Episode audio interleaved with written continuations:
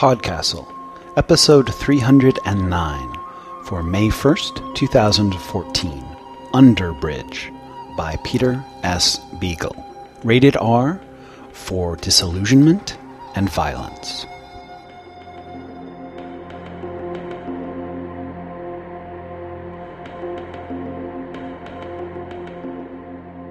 Welcome to Podcastle. I'm MK Hobson, and today's story is Underbridge by Peter S. Beagle. There isn't much I can add to what you probably already know about the author of today's story. He's won a Hugo, a Nebula, and was presented with a World Fantasy Award for Lifetime Achievement in 2011. His most famous novel, The Last Unicorn, is consistently listed among the top 20 best fantasy novels of all time. But even though he's a very successful writer, today's story shows that he clearly understands the feeling of being just the opposite. A familiar trope in fantasy stories, especially fantasy stories of the type commonly referred to as magical realism, is that magic tends to make an appearance, either welcome or not, in one's mundane life during times of transition, and that the magic that appears mirrors the transition involved. Hence, there are literally thousands of coming of age tales where the metamorphosis from childhood to adulthood is thematically evoked by magical transformations vampirism, wizardry, werewolfery, etc., ad nauseum. And on the opposite end of the temporal spectrum, you have all those wistful, lyrical, Hallmark Channel kinds of stories about how magic may gently flower in life's waning twilight like some kind of comforting hot water bottle one can use to warm one's existential toes against death's impending chill. But you might, however, find it harder to call forth examples like today's story, where it's the ferocious desperation of the much dreaded midlife crisis that calls the magic into being. Off the top of my head, I can only think of two examples Harvey and Thurber's The Unicorn in the Garden, neither of which are on the cutting edge of mainstream fantasy, and both of which are intended to leave unanswered the question of whether what's really going on is magical in origin or just the result of some form of delusion and insanity. But then perhaps that's the point. Midlife is a time when all the issues you thought you'd gotten settled over the course of the first half of your life are suddenly reopened for debate, and you can't really tell whether what you're experiencing is a breakthrough or just a breakdown. So I guess it does make sense that the hallmark of the kind of magic one might encounter in midlife is that it is generally indistinguishable from the more violent forms of insanity. Today's story is read by John Mishna, who describes himself as an actor, director, and grad student living in Pittsburgh. You may recognize John's voice from a couple of pieces of flash fiction he recently read for Podcastle Lavie Tidhar's The Book and Caleb Wilson's A Duet in Reyes. Enjoy the story.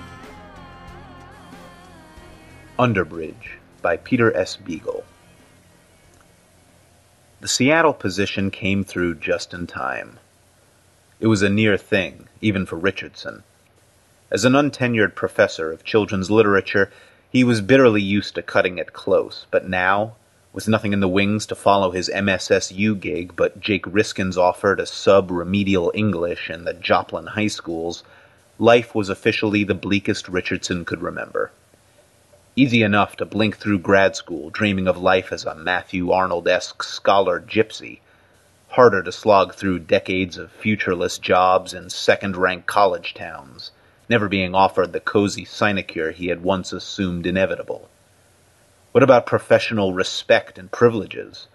What about medical insurance, teaching assistants, preferred parking? What about sabbaticals? Rescue found him shopping in the West 7th Street Save-A-Lot. His cell phone rang, and wondrously, instead of Jake pushing for a decision, the call was from a secretary at the University of Washington English Department.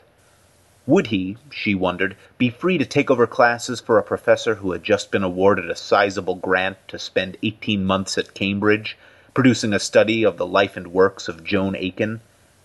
He said yes, of course and then took a brief time settling the details, which were neither many nor complicated. At no time did he show the slightest degree of unprofessional emotion. But after he snapped his phone shut, he stood very still and whispered, Saved, to himself.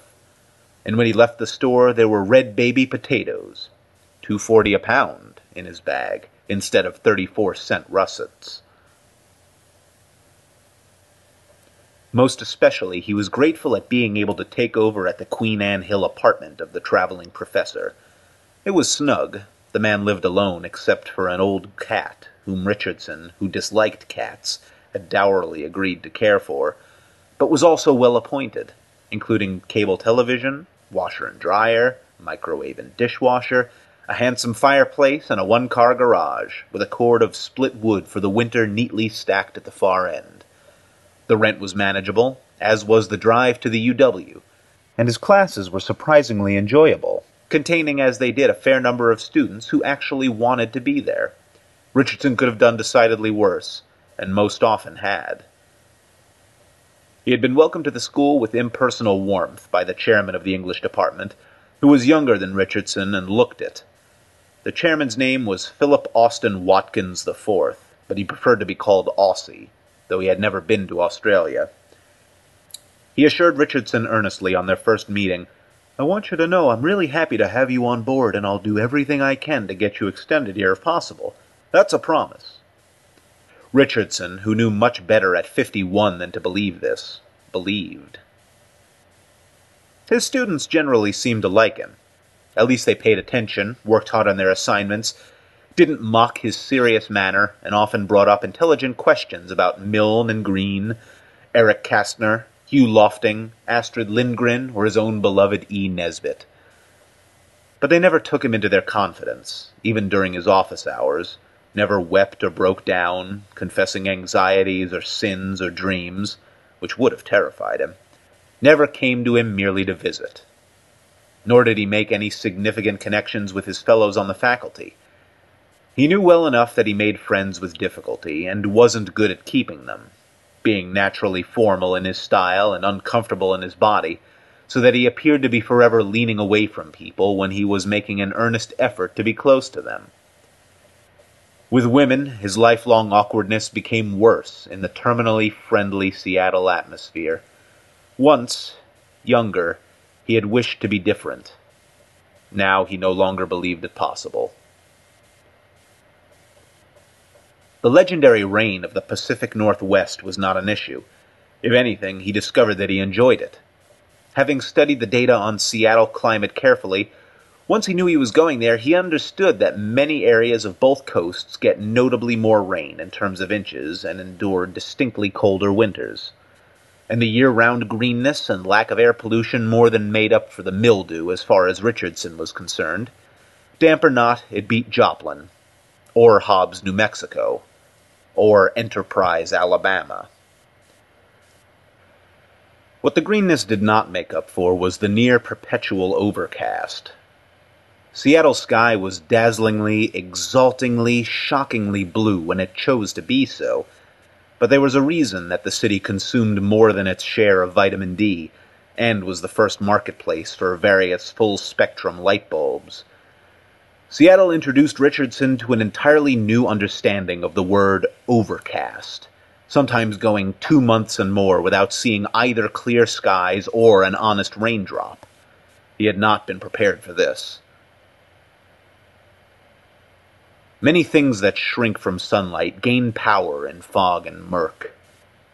Richardson began to find himself reluctant enough to leave the atmosphere of the UW campus that he often stayed on after work attending lectures that bored him, going to showings of films he didn't understand, even once dropping in on a faculty meeting, though this was not required of him.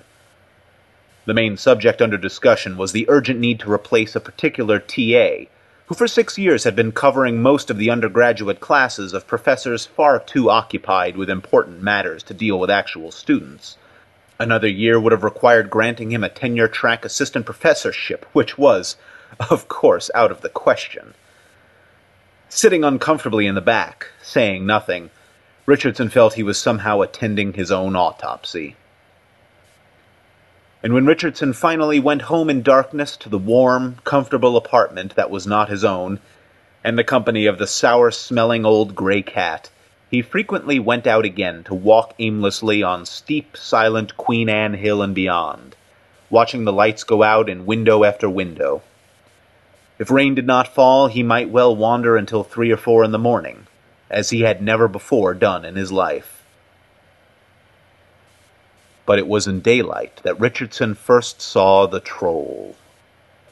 He had walked across the blue and orange drawbridge at the foot of Queen Anne Hill into Fremont, which had become a favorite weekend ramble of his, though the quirky, rakish little pocket always made him feel nervous and wistful at the same time. He wished he were the sort of person who could fit comfortably into a neighborhood that could proclaim itself the center of the universe, hold a nude bicycle parade as part of a solstice celebration, and put up signs advising visitors to throw their watches away. He would have liked to be able to imagine living in Fremont. Richardson had read about the Fremont Bridge Troll online while preparing to leave Joplin. He knew that it was not actually located under the Fremont Bridge, but under the north end of the nearby Aurora Avenue Bridge, and that the troll was made of concrete, had been created by a team of four artists, weighed 4,000 pounds, was more than 18 feet high, had one staring eye made of an automobile hubcap, and was crushing a cement spattered Volkswagen Beetle in its left hand. As beloved a tourist photo op as the Space Needle, it had the inestimable further advantages of being free, unique, and something no lover of children's books could ignore. It took Richardson a while to come face to face with the troll, because the day was blue and brisk and the families were out in force, shoving up to the statue to take pictures, posing small children and puzzled looking babies within the troll's embrace, or actually placing them on its shoulder. Richardson made no effort to approach until the crowd had thinned to a few teenagers with cell phone cameras. Then he went close enough to see his distorted reflection in the battered aluminum eye. He said nothing, but stayed there until a couple of the teenagers pushed past him to be photographed kissing and snuggling in the shadow of the troll. Then he went on home. Two weeks later, driven by an increasing insomnia, he crossed the Fremont Bridge again and eventually found himself facing the glowering concrete monster where it crouched in its street-side cave. Alone in darkness, with no fond throng to warm and humanize it, the hubcap eye now seemed to be sizing him up as a tender improvement on a VW Beetle. Grendel, Richardson thought. This is what Grendel looked like. Aloud, he said, Hello, off for the night? The troll made no answer. Richardson went a few steps closer, fascinated by the expression and personality it was possible to impose on two tons of concrete. He asked it, Do you ever get tired of tourists gaping up at you every day? I would. For some reason, he wanted the troll to know that he was a sympathetic, understanding person. He said, My name's Richardson. A roopy old voice behind him said, Don't you get too close. He's mean. Richardson turned to see a black rain slicker, which appeared to be almost entirely inhabited by a huge gray beard. The hood of the slicker was pulled close around the old man's face, so that only the beard and a pair of bright, bloodshot gray eyes were visible as he squatted on the sidewalk that approached the underpass, with four shopping bags arranged around him. Richardson took them at first for the man's worldly possessions. Only later, back in the apartment, did he recall glimpsing a long Italian salami, a wine bottle, and a French baguette in one of them. The old man coughed. A long, rattling machine gun burst, then growled. I'd back off a little ways, was I you. He gets mean at night. Richardson played along with the joke. Oh, don't I know. He put up so nicely with all those tourists today. Daytime, the old man grunted. Sun goes down, he gets around. He belched mightily, leaned back against the guardrail, and closed his eyes. Well, Richardson said, chuckling to keep the conversation reasonable. Well, but you're here, taking a nap right within his grasp. You're not afraid of him. The old man did not open his eyes. I got on his good side a long time ago. Go away, man. You don't want to be here. The last words grumbled into a snore. Richardson stood looking back and forth at the troll and the old man in the black rain slicker, whose snoring mouth hung open, a red black wound in the vast gray beard. Finally, he said politely to the troll, You have curious friends, and walked quickly away. The old man never stirred as Richardson passed him. He had no trouble sleeping that night, but he did dream of the troll. They were talking quite earnestly under the bridge, but he remembered not even a fragment of their conversation, only that the troll was wearing a smoky bear hat and kept biting pieces off the Volkswagen, chewing them like gum and spitting them out. In the dream, Richardson accepted this as perfectly normal. The flavor probably didn't last very long. He didn't go back to see the troll at night for a month. Once or twice in the daytime, yes, but he found such visits unsatisfying. During daylight hours, the tourist buses were constantly stopping, and families were likely to push baby carriages close between the troll's hands for photographs. The familiarity, the chattering gaiety was almost offensive to him, as though the people were savages out of bad movies, and the troll their trapped and stoic prisoner. He never saw the old man there. Presumably, he was off doing whatever homeless people did during the day, even those who bought French baguettes with their beggings. Richardson's own routine was as drearily predictable as ever.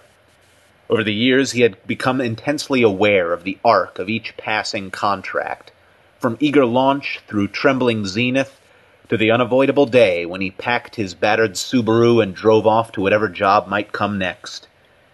He was now at the halfway point of his stay at the UW.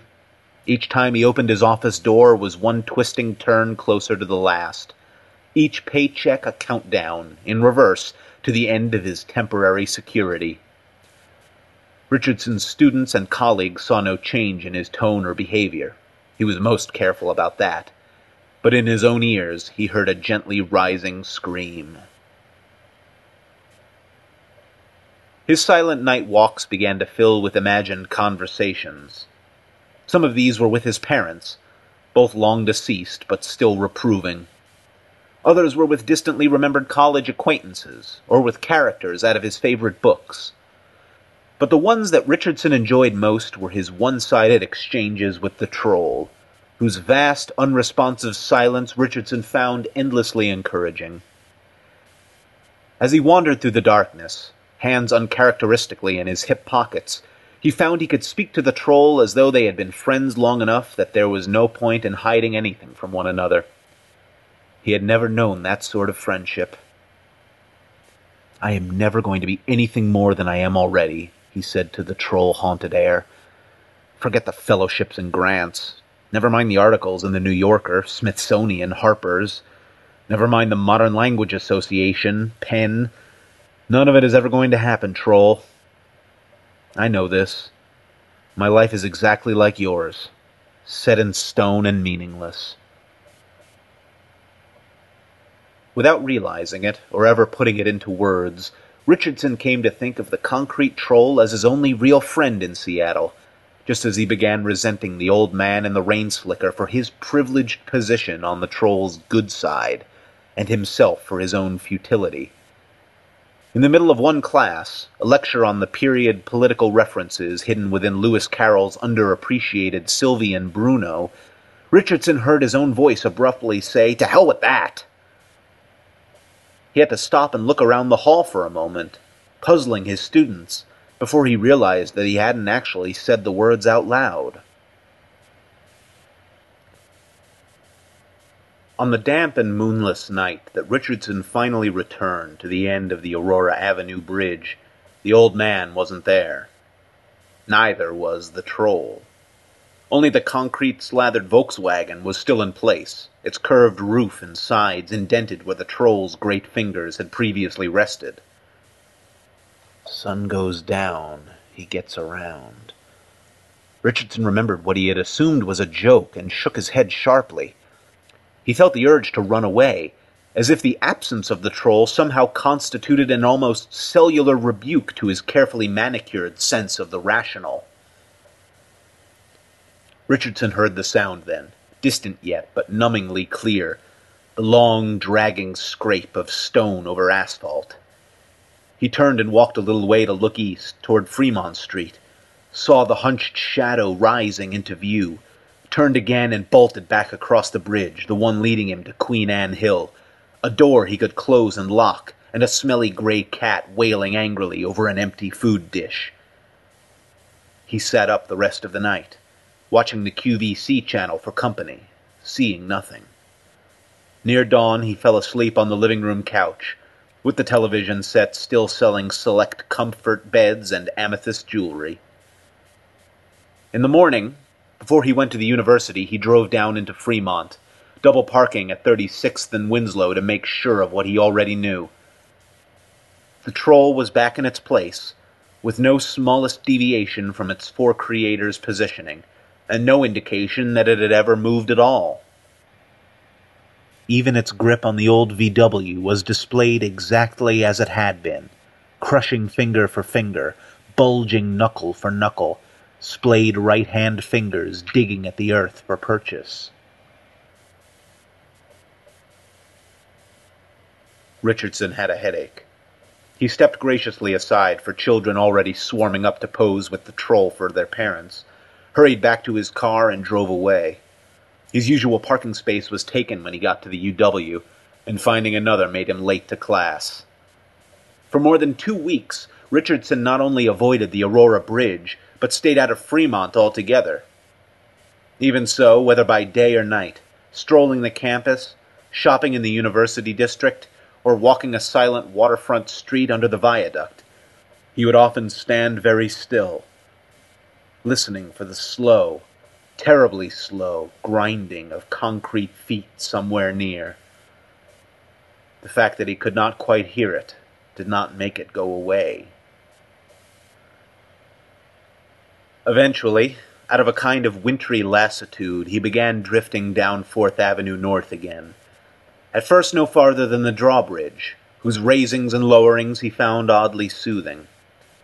He seemed to be at a curious remove from himself during that time, watching himself, watching the boats waiting to pass the bridge, watching the rain on the water. When he finally did cross the bridge, however, he did so without hesitation and on the hunt. Fuck off, Cut and Shoot said. Just fuck off and go away and leave me alone. Not a chance. I have to get ready. I have to be there. Then tell me. All you have to do is tell me. Richardson had found the bearded old man asleep, noisily asleep, his throat a sporadic bull roarer, under a tree in the Gasworks Park near the shore of Lake Union. He was still wearing the same clothes and black rain slicker, now with the hood down, and there was an empty bottle of orange schnapps clutched in his filthy hand. Bits of greasy foie gras speckled his whiskers like dirty snow. When glaring him awake didn't work, Richardson had moved on to kicking the cracked leather soles of the man's old boots, which did. It also got him a deep bruise on his forearm from blocking an angrily thrown schnapps bottle. Their subsequent conversation had been unproductive.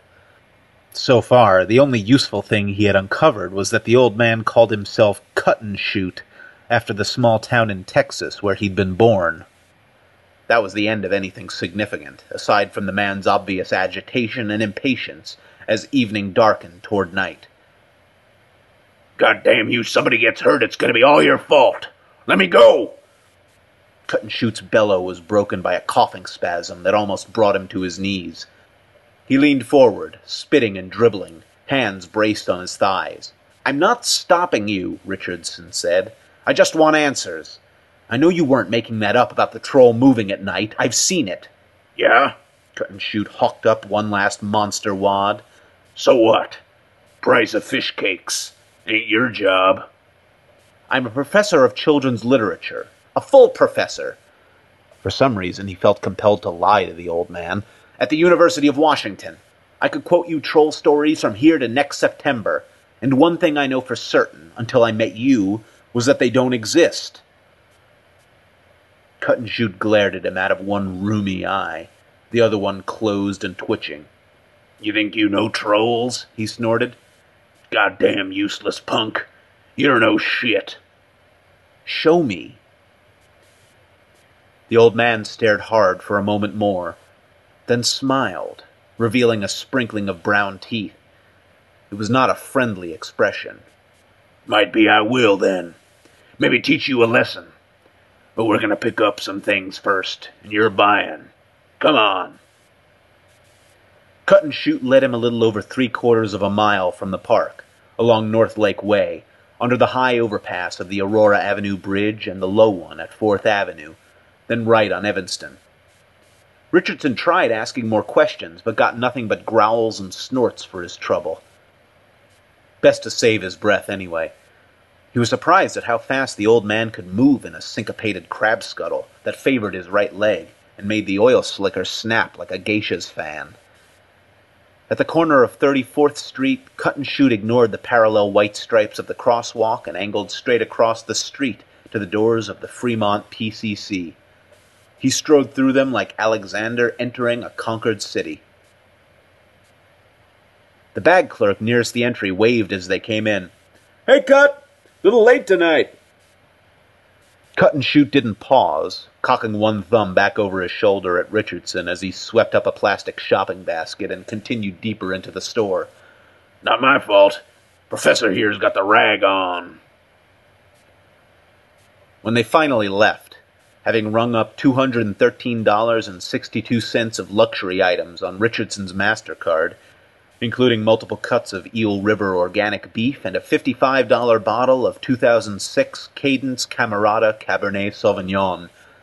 It was a docile, baffled Richardson, grocery bags in hand, who trudged after the old man down the mostly empty neighborhood streets. Cut and Shoot had made his selections with the demanding eye of a lifelong connoisseur, assessing things on some qualitative scale of measurement Richardson couldn't begin to comprehend. That he and his wallet were being taken advantage of was self evident, but the inborn curiosity that had first led him to books as a child, that insatiable need to get to the end of each new unfolding story, was now completely engaged. Rambling concrete trolls weren't the only mystery in Fremont. Cut and Shoot led him east along 34th Street to where Troll Avenue started a narrow road rising between the grand columns that supported the Aurora Avenue Bridge. High on the bridge itself, cars hissed by like ghosts, while down on the ground it was quiet as the sea bottom, and the sparse lights from lakeside boats and local apartment buildings only served to make the path up to the troll darker than Richardson liked. Stupid rat fucks throw a big party up there every October, Cut and Shoot said. Call it Trolloween. People. Batshit stupid. Well, Fremont's that kind of place, Richardson responded. I mean, the Solstice Parade, Oktoberfest, the crazy rocket with freedom to be peculiar written on it in Latin. Don't care about all that crap. Just wish they wouldn't rile him so much. Job's hard enough as it is.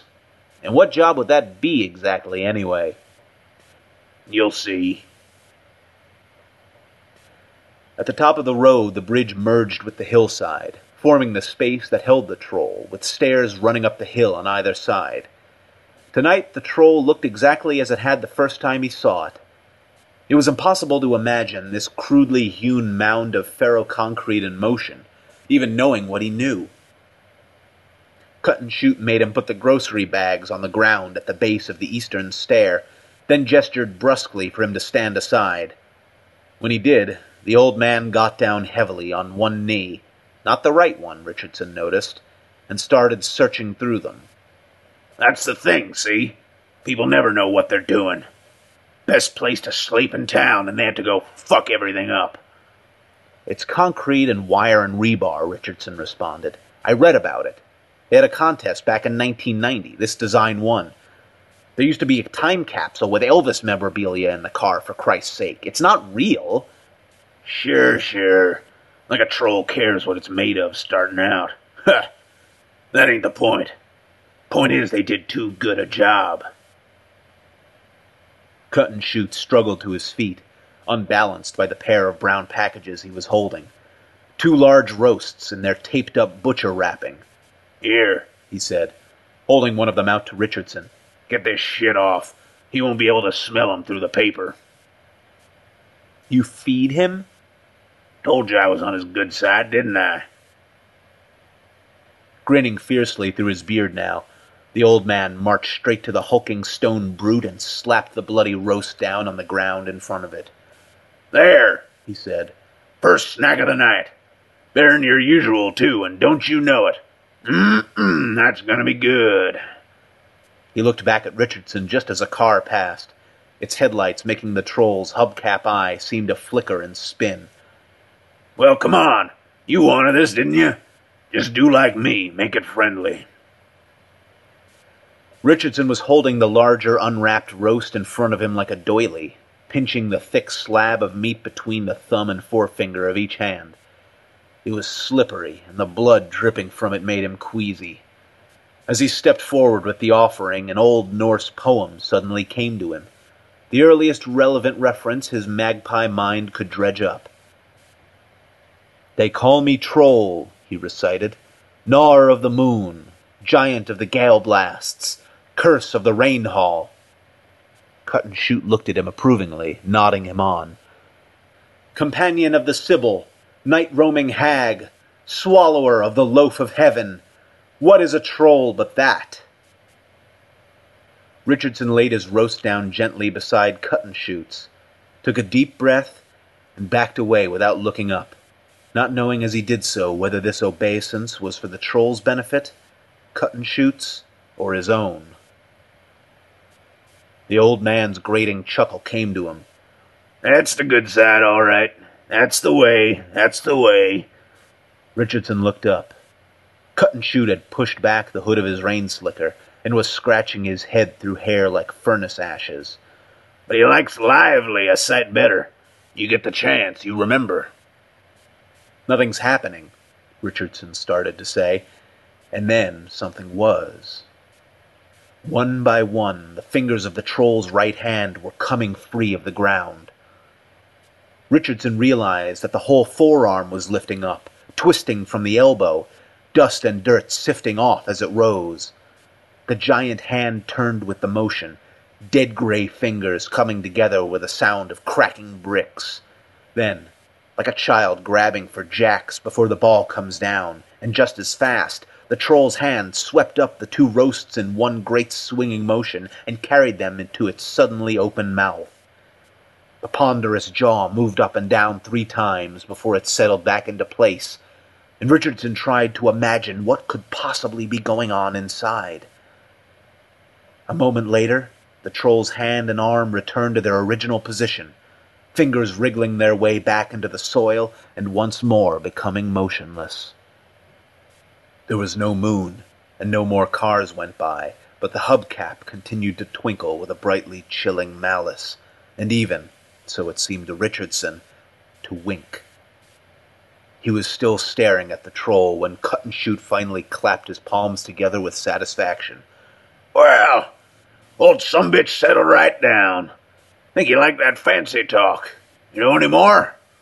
Sure. My lucky day, the old man said. Now, let me show you what the wine's for.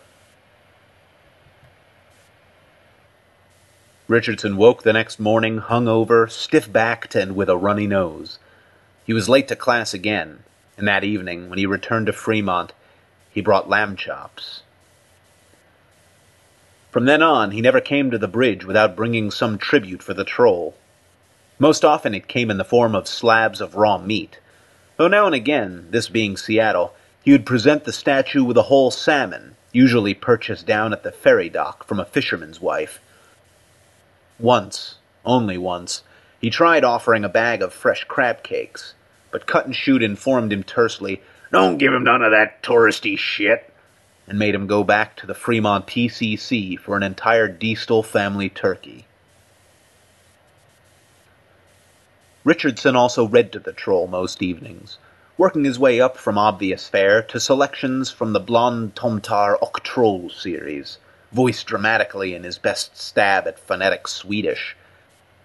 He had no idea whether the troll understood, but the expressions on his own face as he dealt with the unfamiliar orthography made Cut and Shoot howl. It didn't always go easily.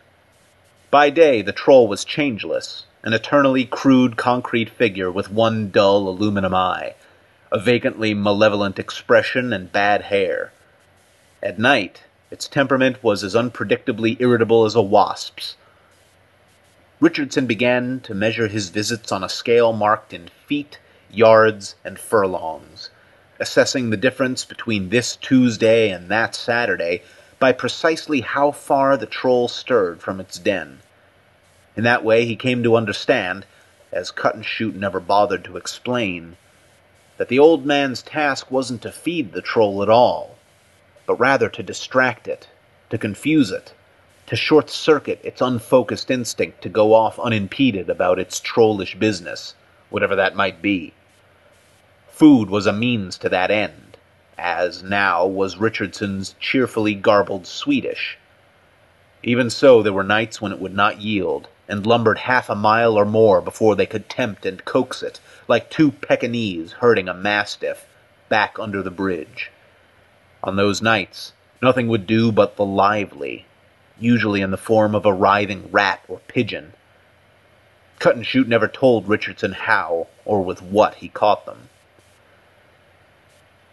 The months passed, and the weather turned relatively mild and notably dry. On campus, this was generally spoken of as a function of global warming and greeted with definite anxiety. Richardson paid little attention to climate crises, having his own worries. His temporary tenure at the university was coming to an end with the summer quarter, and thoughts of the department chair's vague early promises moved in his heart like schooling fish. Instead of calling up job listings and sending out inquiries, he found himself manufacturing excuses to go by Aussie's office, or to sit near him in the faculty dining hall, hoping that mere proximity might make the man offer him work he couldn't possibly ask for. He also began to drink, at first in pretended sociability with Cut and Shoot, but later with the devotion of a convert. It was not an area in which he had any sort of previous expertise. He could neither tell good champagne from bad, nor upper shelf vodka from potato peel swill, only that in each case the latter was distinctly cheaper. It all invariably left him with a hammering headache the next morning which seemed to be how you could tell you were doing it right. Having no one to drink with in comfort and understanding, he came to spend the early part of many evenings drinking with the gray cat, for whom he had conceived an increasing dislike. Not only did it smell bad, it had taken to urinating on the floor outside its box, and knocking down the clothes hamper to tear and scratch at Richardson's dirty clothes. Richardson, who had never hated an animal in his life, no more than he had ever loved one, brooded increasingly and extensively about the gray cat. Nothing would probably have come of this growing fixation had he not already been drunk on the evening he discovered that the cat had peed in his only pair of carpet slippers. Having noticed a pet transport cage in one of the closets, he pounced on the unwary animal and forced it into the cage, threw on his coat, and stalked down the hill towards Fremont, muttering in counterpoint to the cat's furious wails as the cage banged against the side of his left knee. Lively. Right. Lively it is. Lively it bloody is. Cut and Shoot said nothing when Richardson set the cage down facing the troll, shouted, Lively! and walked away quickly, paying no heed to the cat's redoubled howling. He did look back once, but cage and bridge were both out of sight by then. In the morning, between the expected headache and the forgotten pre-finals lecture summarizing works intended for children from AD 1000 to 1850, he remembered the cat only as he was locking the apartment door. There was no time to check on the cage just then, but all day long he could concentrate on almost nothing else. Along with trying to invent something to tell the cat's owner, he became obsessed with the notion that the Humane Society would be waiting for him at the bridge with a charge of felony animal abuse and quite possibly littering. That evening, he found the remains of the empty cage between two of the troll's huge fingers.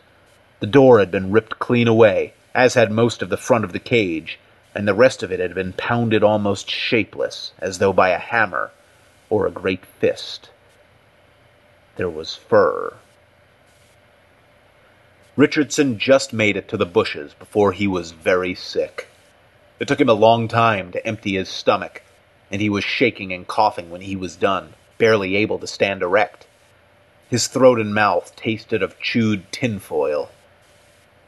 When he finally forced himself to turn back towards the statue, he saw Cut and Shoot grinning derisively at him from the shadow of the bridge. One thing when I do it, another when you do, huh? You could have stopped it. You had other food there, I saw it. You could have let the cat out of that thing, let it go. His stomach contracted, and he thought he was going to be sick again, but there was nothing left to vomit. Waste not, want not, Cut and Shoot chuckled. Besides, now you really do know trolls. With a mean cunning that he would not have suspected himself of possessing, Richardson designed an advertisement for a lost gray cat, even including the name he had never once called it. Had a hundred copies xeroxed and mounted them in sheltered places up and down Queen Anne Hill. Thus, when the owner returned from that enviable, enviable sabbatical in England, he would see that Richardson had done everything possible to track down his unfortunately vanished cat. Would have died soon anyway, old and incontinent as it was. He surely wouldn't have wanted the poor thing peeing all over his nice condo. The next morning, he went to a pet shop in the Wallingford district and bought two carrier cages, the first identical to the one he had found in the apartment. The second was a bit larger, since one never knew. With the latter in his hand, he continued his nightly routine, the only differences being that his rounds were now somewhat more purposeful, and that with purpose came a reduction in his drinking. He often whistled as he walked, which was unusual for him. It astonished him to realize how many animals, strays and otherwise, were running loose on the streets of Seattle. Cats and the smaller dogs were the easiest to capture, though he felt a certain amount of guilt over the ones that came trustingly to his leather gloved hands. But he learned that people make pets out of the most unlikely animals.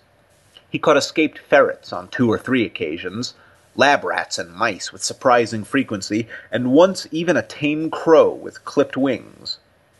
He was going to set the crow free. It had a vocabulary of several words and a way of cocking its head to consider him but then he thought that its inability to fly would make it easy prey for any cat, and changed his mind. He did go through cages rather often. There was no way to avoid that, given the troll's impetuous manner of opening them. Feeding the troll distracted him only somewhat from his terror of impending joblessness. It was now much too late to expect reprieve. All the best positions at even the worst colleges and universities had long since been snapped up without him ever applying. The community colleges were full, and thanks to Seattle's highly educated population, there were 30 people ahead of him in line for any on call substituting, even assuming someone would have the human decency to come down ill. Meanwhile, the ever smiling Aussie had turned evasive Trappist. Richardson stopped sliding by his door. He had no idea that he was going mad with fear, frustration, and weariness. Most people don't, and most, frightened academic gypsies included, go on functioning fairly well. He remained faithful to his classes and his office hours, and if he was more terse with his students, and often more sharp tongued, still he fulfilled the function for which he was yet being paid as conscientiously as he knew how, because he still loved it and love will keep you reasonably sane for a long time. Then came the bright and breezy day when word began circulating through the department. A whisper only at first, the merest of hints, that the tenured prodigal was not coming home. At 9:30 p.m., a resurrected Richardson was thinking furiously as he knocked back half a bottle of scotch and picked at his Indian takeout. This late in the game, it would surely be impossible for Aussie to fill the prodigal slot. He would have to extend Richardson now. And if God could create concrete trolls that moved and miracles as plain as this one, why, he might yet manage a way to make this change permanent. Richardson had no plans to go out, not even to round up a stray dog or cat, which had been growing more difficult in recent weeks, as Queen Anne residents had been keeping closer track of their pets, blaming coyotes for the recent disappearances. Considering what to say to Aussie in the morning was paramount. But eventually he could not bear to sit still, and found his legs carrying him to Fremont after all. Something special was clearly called for, a little libation to luck. So at the PCC he bought more of the Eel River beef for the troll, and for himself and Cut and Shoot a half gallon of a unique coconut and molasses ice cream he had found nowhere else.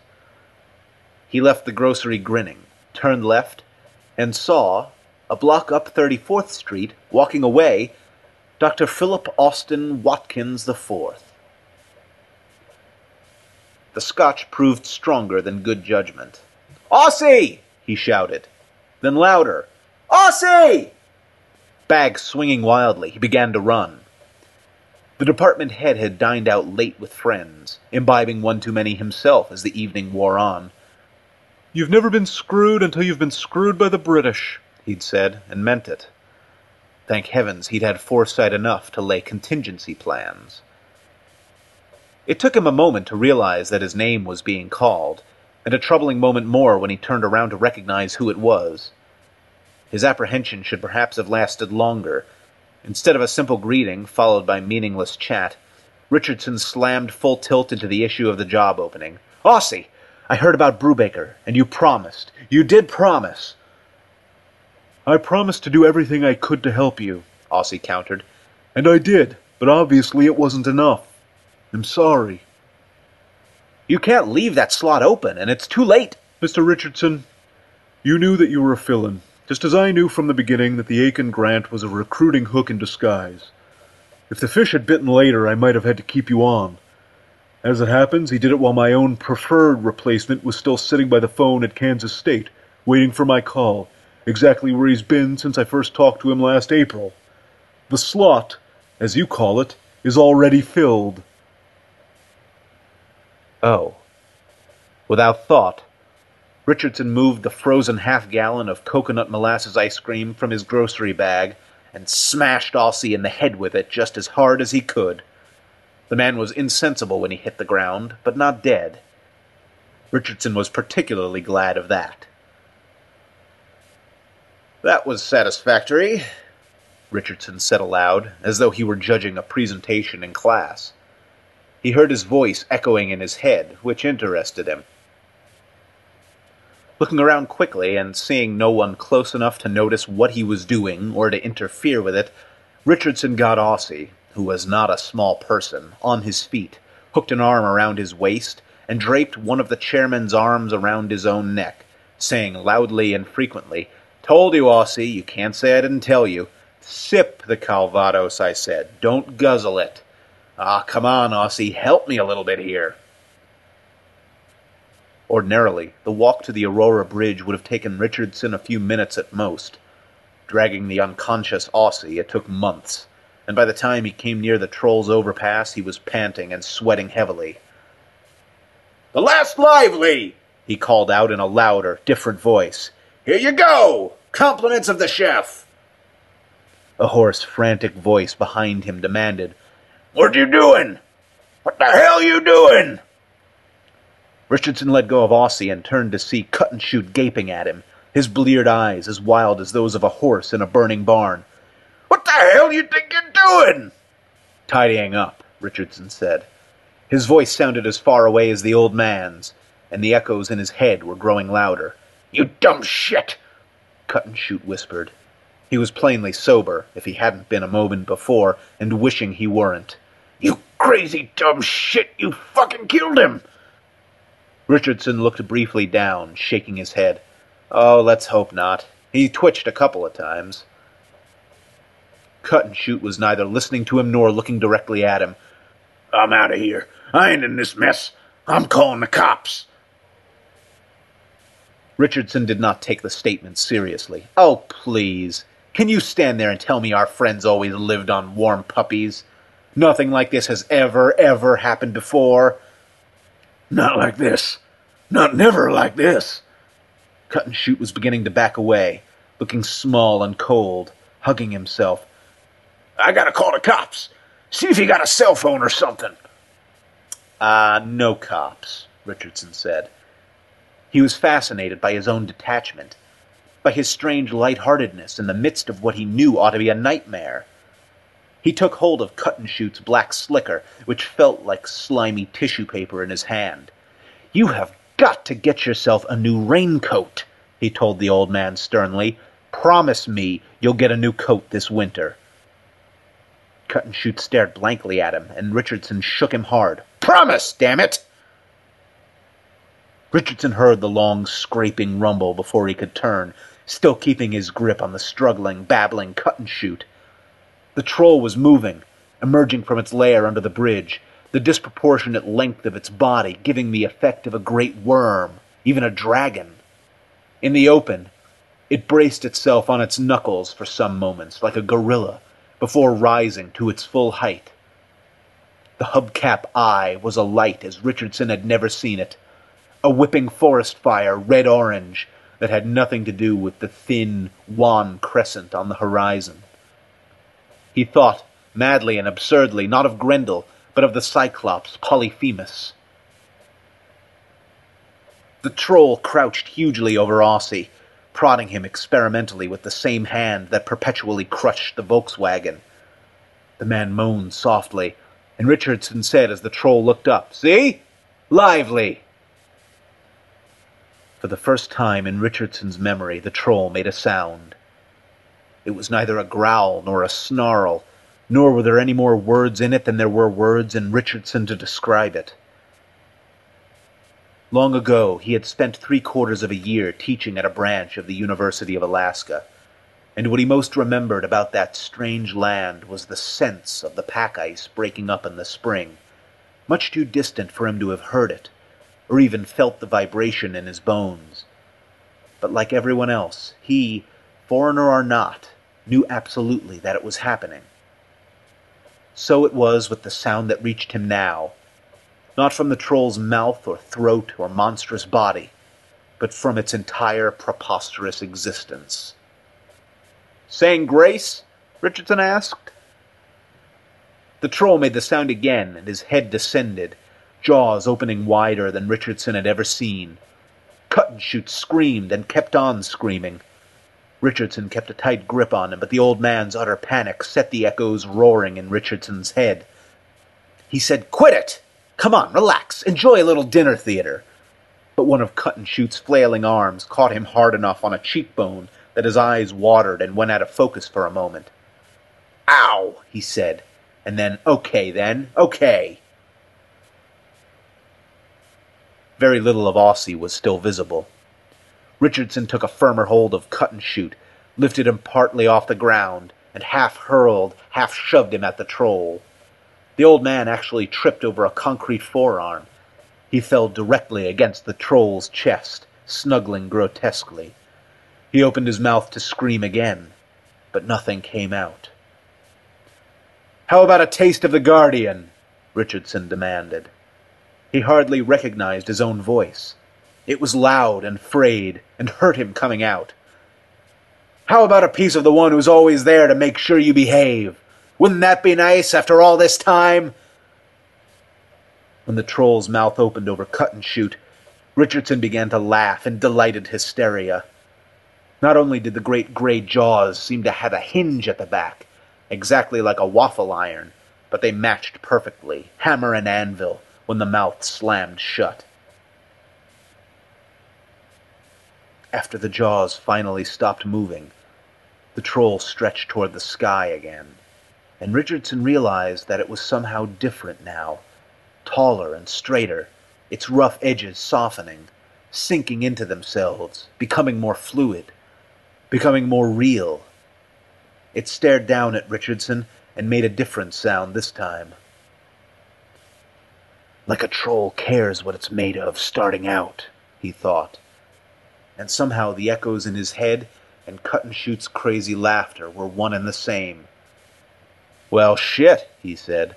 That meal sure agreed with you. He was just turning to run when the thing's hand, no longer concrete but just as hard, just as vast and heavy, fell on his shoulder, breaking it. Richardson was shrieking as the troll lifted him into the air, tucked him clumsily under one arm, and began squeezing back into the lair under the Aurora Bridge. Crumpled against the monster's side, clothing shredded, skin lacerated, his ribs going, Richardson heard the tolling of an impossible heart.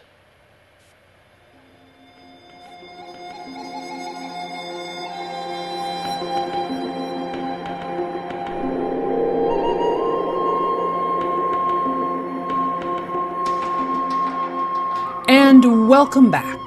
Did you enjoy the story? I certainly hope so.